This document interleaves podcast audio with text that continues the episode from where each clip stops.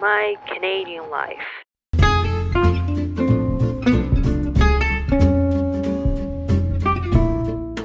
Welcome to My Canadian Life。 皆さんこんにちは、こんばんは、おはようございます。かなこです。また1週間が過ぎましたが、皆様いかがお過ごしでしょうか。今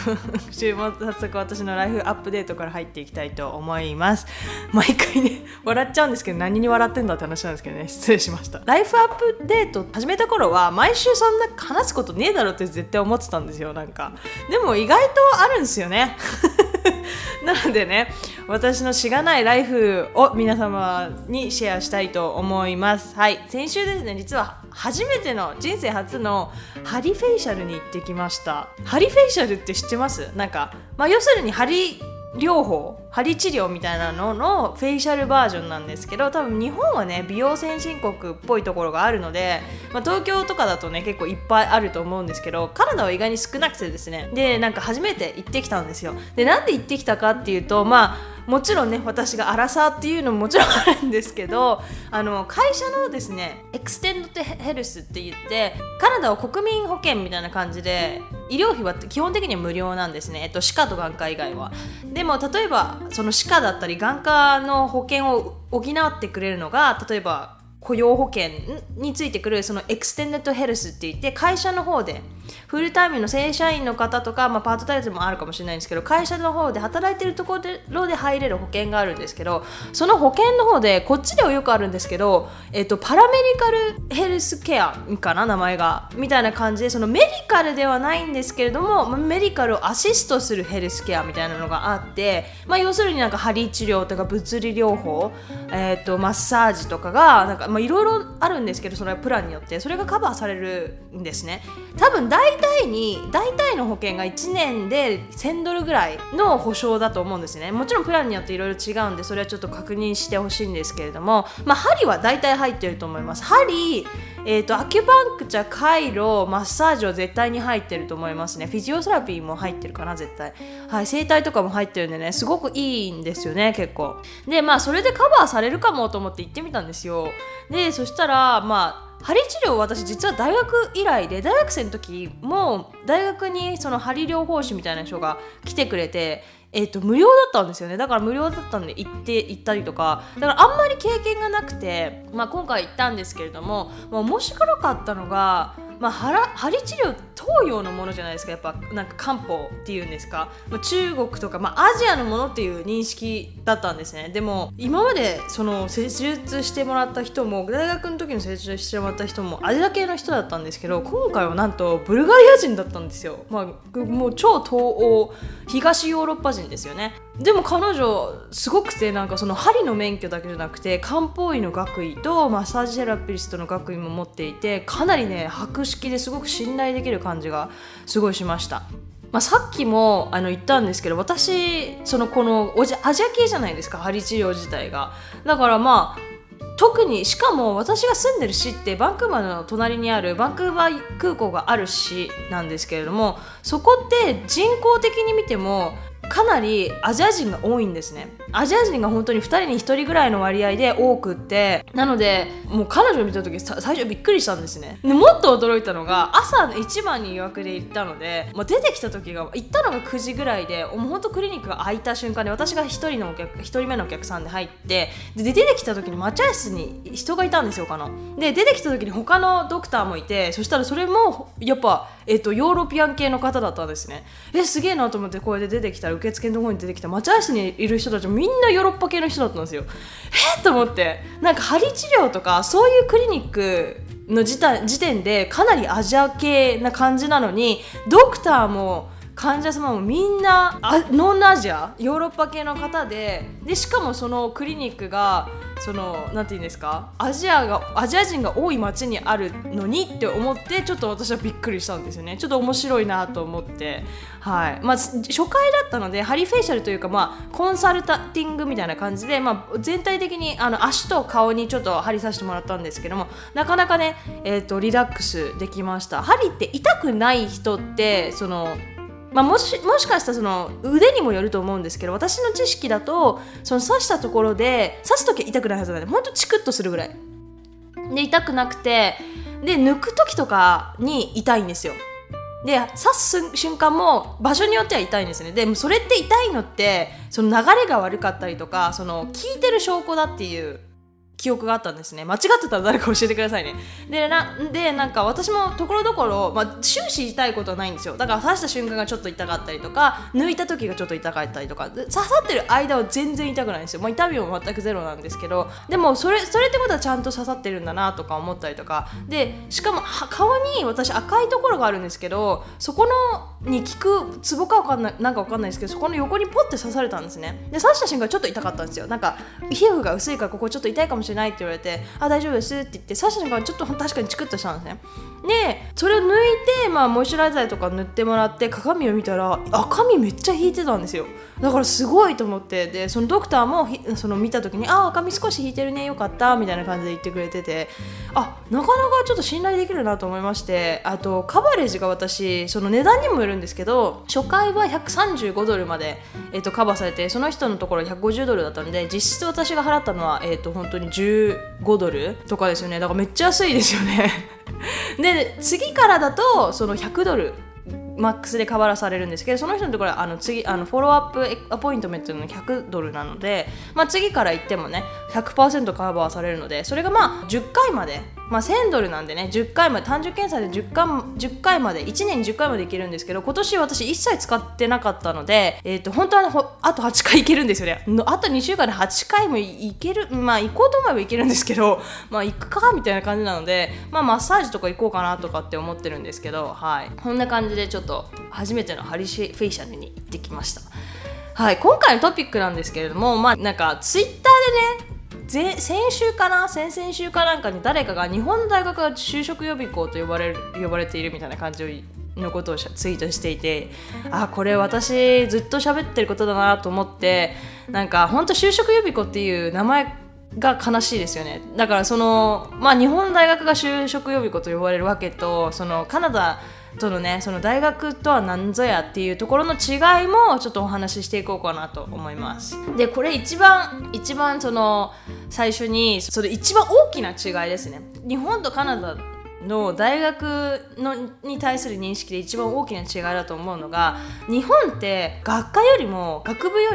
大学名が大事なイメージがあるんですね。私はどうしても、今はもしかしたら違うかもしれないんですけど、やっぱり大学名、名前のブランドっていうのがあると思うんですけど、カナダでは、名前もそこそこ大事なんですよ。もちろん無関係ではないんですけども、何を学んでいるかもめちゃくちゃ大事なんですよ。なのでその人に紹介するときに大学生なんだって言われたら、名前を聞かずに学部を聞く人もいたりします。なんか学部を先に聞いて、どこで勉強してるのっていうのがちょっとセオリーだったりするんですね。これは私の周りなんで、私のところは違うよっていう人いたらちょっと教えてほしいんですけど、私の周りだと結構「what do you study? Oh, university student? What do you study?」とかって最初にその学部何を勉強してるのっていうのを聞くのが結構普通な感じがするんですよね。ねえ次に「Oh, you're studying science. Which school?」次に大学名を聞かれる。そうなんだ、理系なんだ、理工学部なんだね。じゃあどこの大学ちなみに行ってるのとかって、そのなんていうんですかね、日本と重要視してるところがちょっと逆というかちょっと違うんですよね。日本って結構大学名を先に聞くじゃないですか、間違いなく。それが理由からか分かんないんですけど、私も実は日本の大学に通ってる弟がいるんですけど、弟には本当口を酸っぱく受験生の時からお前は学部で大学を選べってずっと言っていて、私はその大学名も大事だと思うんですけど、学部が何よりも大事だと思うんですね。で日本ってその大学名が何よりもすごい大事なせいで、学部ではなくてその大学名を優先して本来好きな専門的な学問を、学ぶ場所である大学の意義から反してしまう状況を作り得るなと思っていて、本当受験の時に例えば何校か受かっていても、例えば自分の好きな学部ではないけど、このもっと偏差値とかもっと名前的にはブランド力がある大学に受かってしまった時に、そのブランド名でその惹かれて入学してしまうってことが絶対になきにしもあらずだと思うんですよ。で、学部によってもね、同じ大学でも偏差値が違うじゃないですか。だからそれってどうなのかなっていうのもあるし、自分がその大学ってすごく高い教育機関だし、レベルが高いし、難しい専門的なことを学ぶところじゃないですか。そこにね、4年間行くのに自分の好きじゃないものを学ぶって苦痛でしかないと思うんですよね。なんか、こっちでも名前は大事って話をしたんですけれども、もちろん学部を先に来て名前は大事で、アジア系の面白いのが、アジア系の家系はやはり名前を気にするところが多くて、大学名で大学を選ぶ人もいるんですけど、そうですね、先にその何を学んでいるかを聞かれるって言われたんですけど、もし大学名を聞かれたとしても、確実にその何を学んでいるのっていうのはセットで聞かれます、間違いなく。日本ってどうなんですかね。もちろん聞かれるのかな、大学で何学部なのとか何勉強してるのとか聞かれるかもしれないんですけど、私はそのイメージがなかったんですよね。なんか大学名だけっていうなんか印象だったので、今は違うかなとは思うんですけれども、で実際にその私は言ってるだけだろうって思われるのはあれなんで、実際にその私よりもね、そのすごく優秀なのに、成績もむちゃくちゃいいのに、家から近いっていう理由で家の近くの本当無名のね、コミュニティカレッジって言ってちっちゃい大学、短大みたいなところに行ってる人を私は何人か本当に現実に知ってます。で、編入する人、大学最初にコミカレに入って本命の大学に編入する人がいっぱいいるんですけど、その編入する人はわざとね、無名のコミカレに行っていい成績を収めて本支部の大学に編入する人ももちろんいます。でも例えば免許の取得みたいな特殊な学科だったら、ぶっちゃけ学校名はそこまで関係ないので、多分学校名で選ばないことも多いと思いますね。で、これすごい似てることがあって、その社会に出た時もこれが起こるんですよ、同じことが。日本ってその新卒一括採用だからか分かんないんですけど、会社名が大事じゃないですか、何よりも。入った会社名、もちろんその中で出世していってとか役職もある程度大事なんですけど、例えばその20代とかでその新卒一括採用で入ったら、会社名でマウントを取り合うじゃないですか。でもそれはちょっとカナダでは違くって、会社名はあんまり関係なくて、何をしているのかをすごく聞かれるんですよ。何の仕事をしているのか、そこは本当にマジで聞かれないです。なんて会社なのって言ってもわからないことが多いし、すごく有名な会社だったら Google とかになっちゃうから、そこまで言ったらね、すごいねって言われるかもしれないけど、そんな地元でこの会社は有名みたいなのはそんなにないかなって思うんですよね。一応大きい会社だったら安定はしてるよねっていう意味でよかったね、いいねっていうのはあるんですけど、やっぱり何よりもその大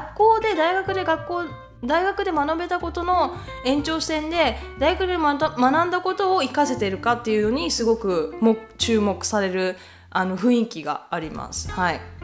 で、ちょっとさっきも言ったんですけど、その就職活動もすごく違っていて、で、日本って就職活動が早いと2年、遅くても3年生からあるじゃないですか。で、それって多分卒業後に即仕事がね、始まる内定文化があるからだと思うんですよね。なんか内定文化ってその先々のプランができるので、いい意味ではすごく安心できるし、精神的にはすごくいいと思うんですね。で、一方カナダでのその就職活動って、その日本みたいな就職活動はないんですね。その説明会に行くとか、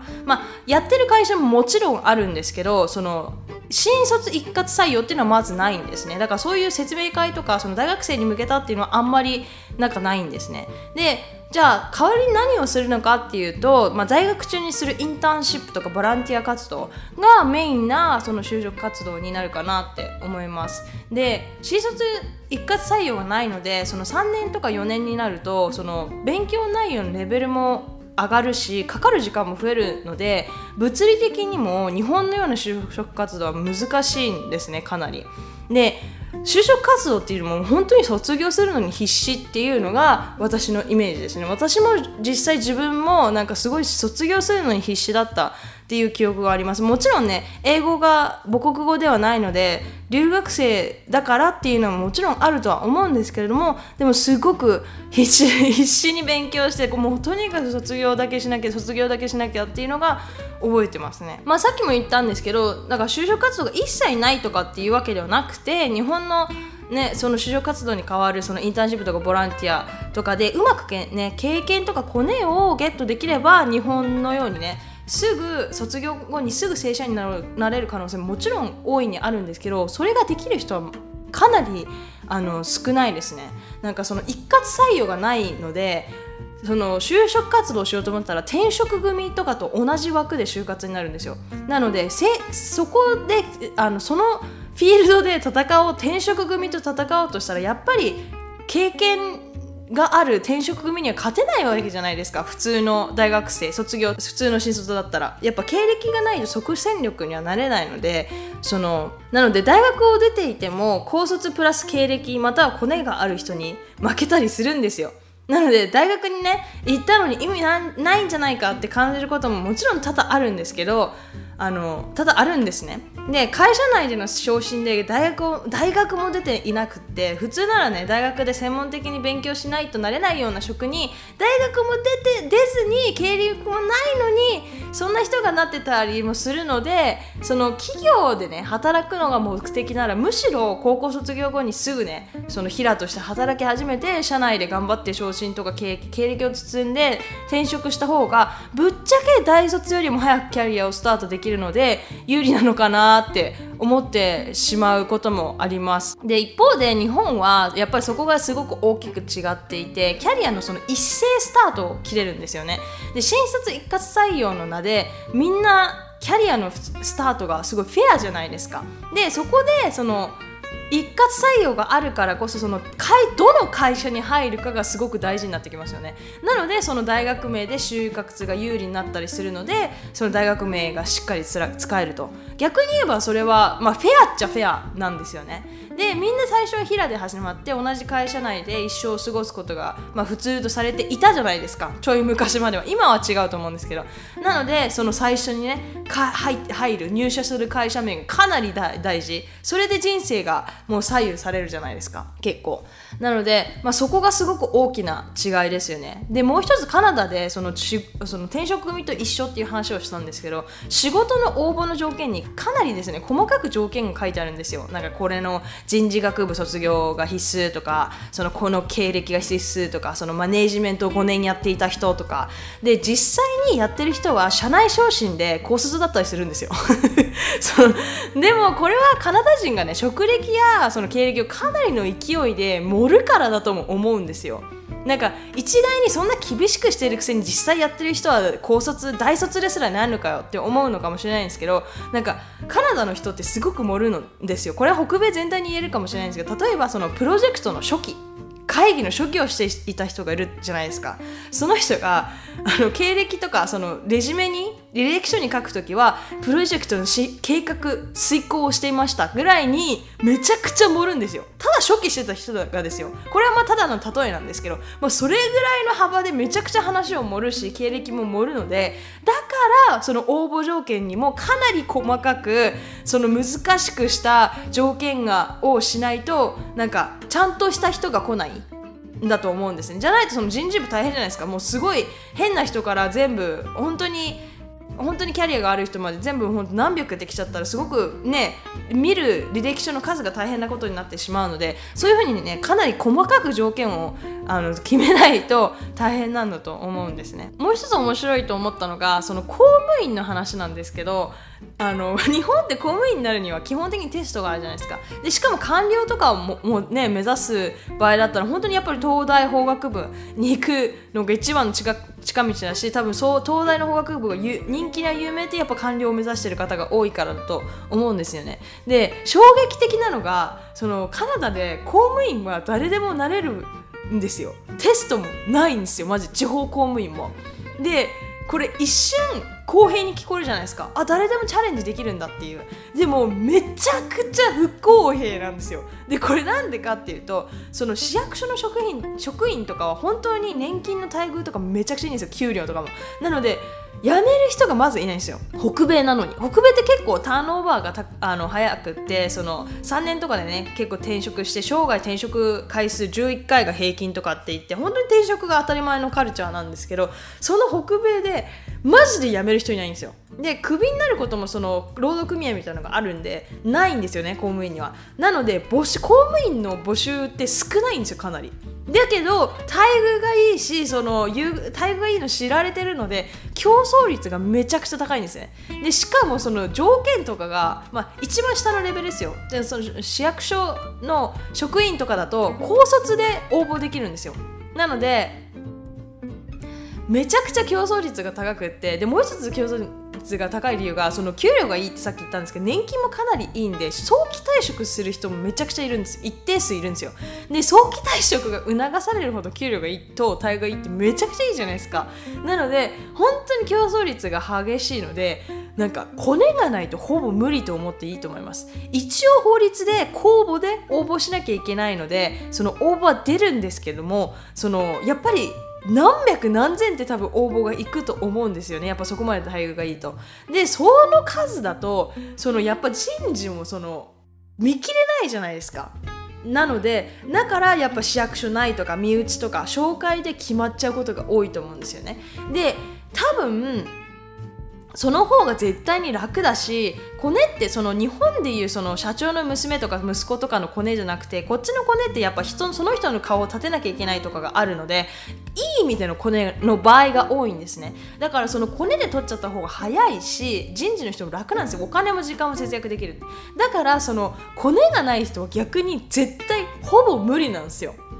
なんか奥米ってコネという名の顔の広さがすごく重要視されてる気がしていて、なんかその陰キャとか引きこもりには本当に世知辛い世の中だなって本当に思います。私ね、本当に人見知りでデブ症なので友達を作ることも本当すっごい苦手ですし、なので北米では本当は生きづらい人種なのかなって思うことも多々あります。なんか実際にその義理の兄がね、市役所の仕事をゲットしたんですよ。でその時にやはりね、知り合いに紹介してもらってました。なんか友達の知り合いの奥さんみたいな、ちょっと遠い知り合いなんですけど、その人にその人事の人に口づけしてもらって、その面接にこぎつけられたんですね。でもその前から彼はずーっと応募したんですよ、同じ職にずーっと。だけどずっと応募が通んなくて、でやっと面接にこぎつけて、本人はすごく優秀な人なんですよ。大学でも本当に優秀者のリスト、学部の中でも一番優秀なリストで卒業するぐらい人としてもできてますし、めちゃくちゃ本当に優秀な人なんですね。だから面接はもう一発で通って、あとテストも一応あるんですね。テストは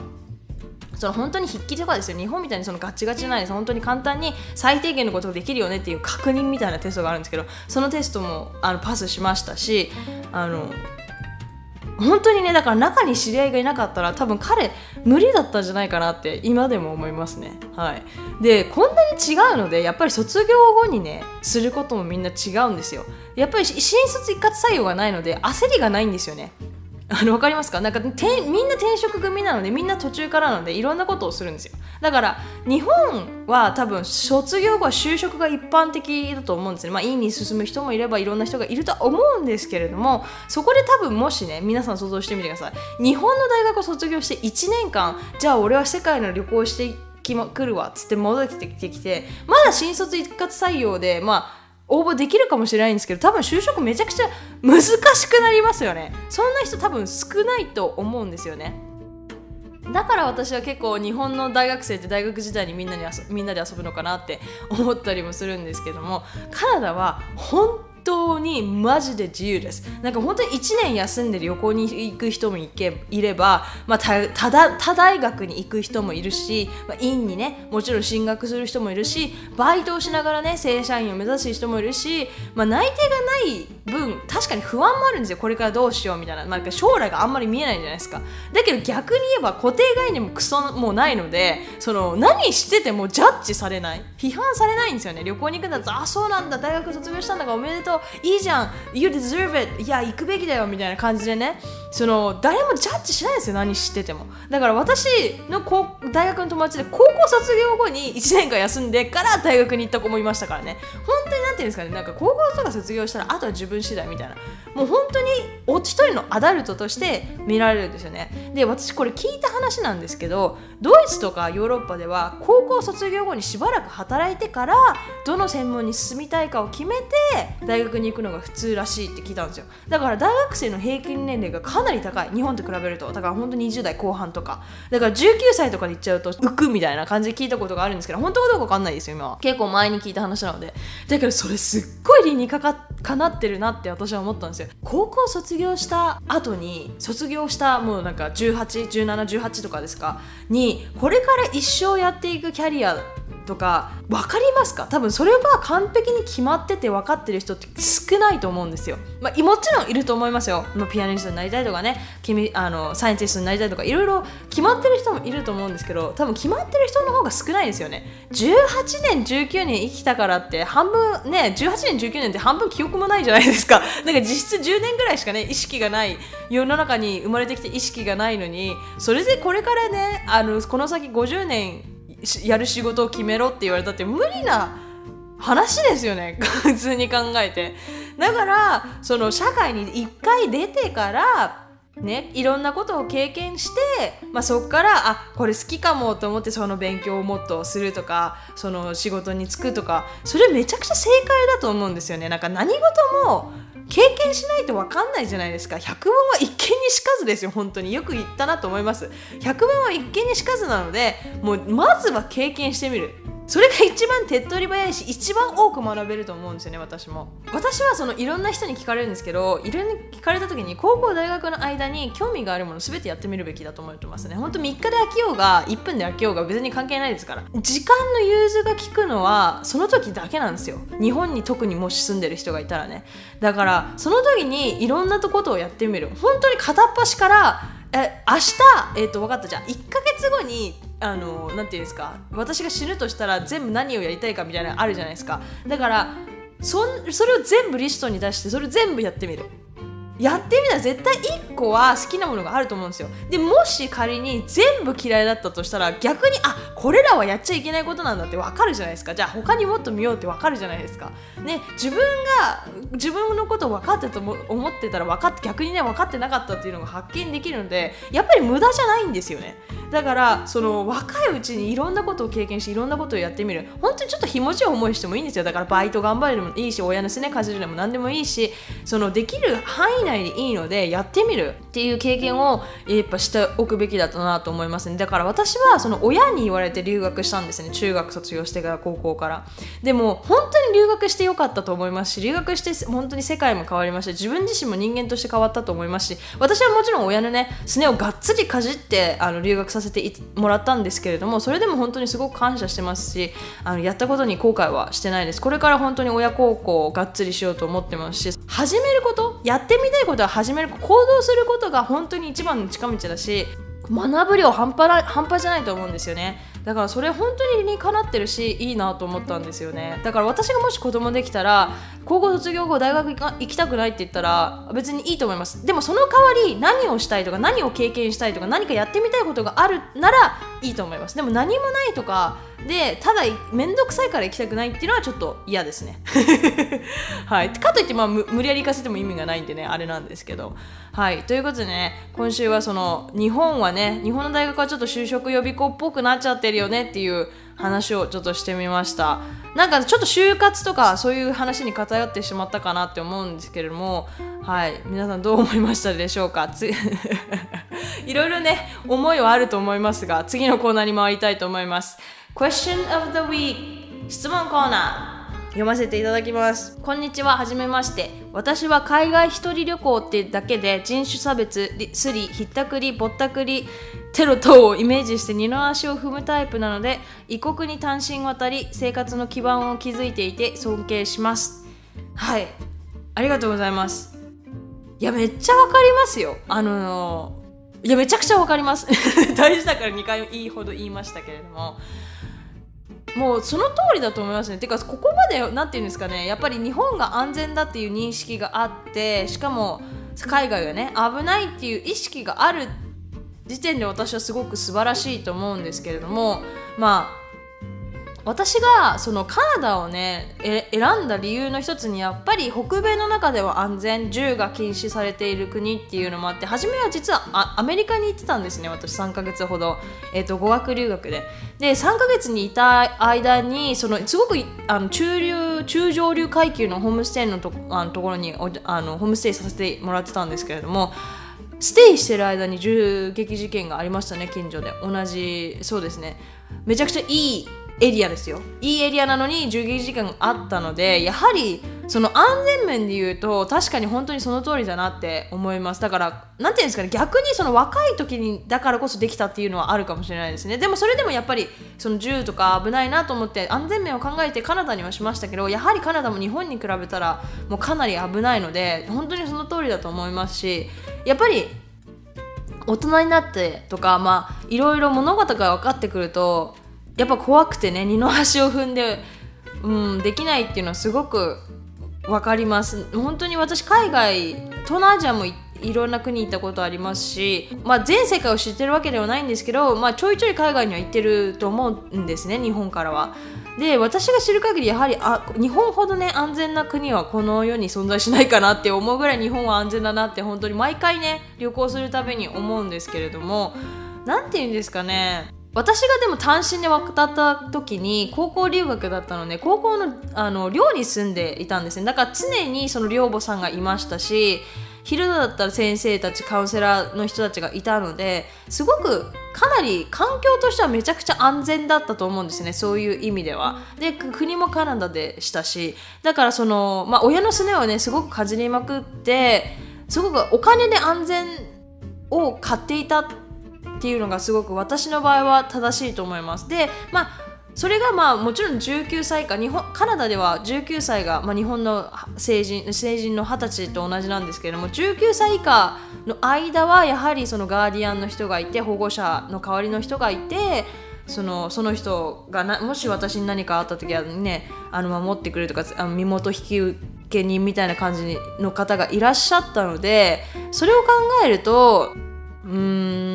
異国に単身渡り生活の基盤を私はゼロから築いたわけではないと思います。やはりその親の助けであったり、その学校のサポートであったりとかをして、最初に基盤を築いて言葉ができるようになってしまえばね、やはりこっちのものなので、19歳からはねいろんなルームシェアだったり一人で住んだりとかいろいろしたんですけれども、住めばね正直言って都です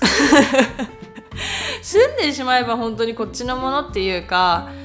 一人旅の時はね確かにちょっと怖いかなって思うんですけど、人種差別も確かに経験しましたし、スリも経験しました。スリひったくりかなは一生ちょっとひったくりっぽいスリだったんですけど、でぼったくりも経験したかな、東南アジアで。でテ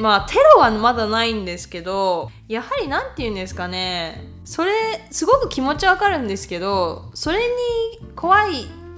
私もでも国によっては行かないで、例えばメキシコとかは行ったことあるんですけど、友達がいたから行きました。一人旅では多分行かないですだからなんて言うんでしょうね、私も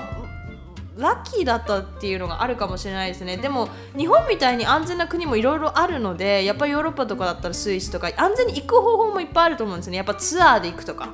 旅行に行きたいんだったらツアーで行くとか、友達と行くとか、男性の方と一緒に行くとか、いろいろ安全度を高める方法はあると思うので、その旅行だったらいろんな方法があるかなと思います。例えば留学とかでもやっぱり最初はホームステイにしてみるとか、なんかそうですね、頼れる人がいる環境を作っていくっていう方法だとやりやすいのかなって思いますね。だからその一概にお金でね買えないものはこの世の中に少ない方だと思うので、今の世の中だったら安全はお金で買えるので、もし安全に不安があるんだったらやっぱそういう方法でいろんな、なんていうんですか、サポートをもらうか買っていく方法もあるのかなと思います。はい、ちょっとね質問に答えられてるかどうかちょっと不安なんですがはい、ということでね今週はここまでにしたいと思います。はい、いつも通り質問や感想などはですねどしどしお待ちしております。概要欄に、お便り質問箱メールアドレス、ツイッターのアカウントなんかも載っているので、どんな方法でもね、お便りいただけると光栄です。はい。ということでね、今週はここまでにしたいと思います。Thank you all so much for listening. I hope you all have a wonderful week, and I'll see you all on my next podcast. Thank you very much.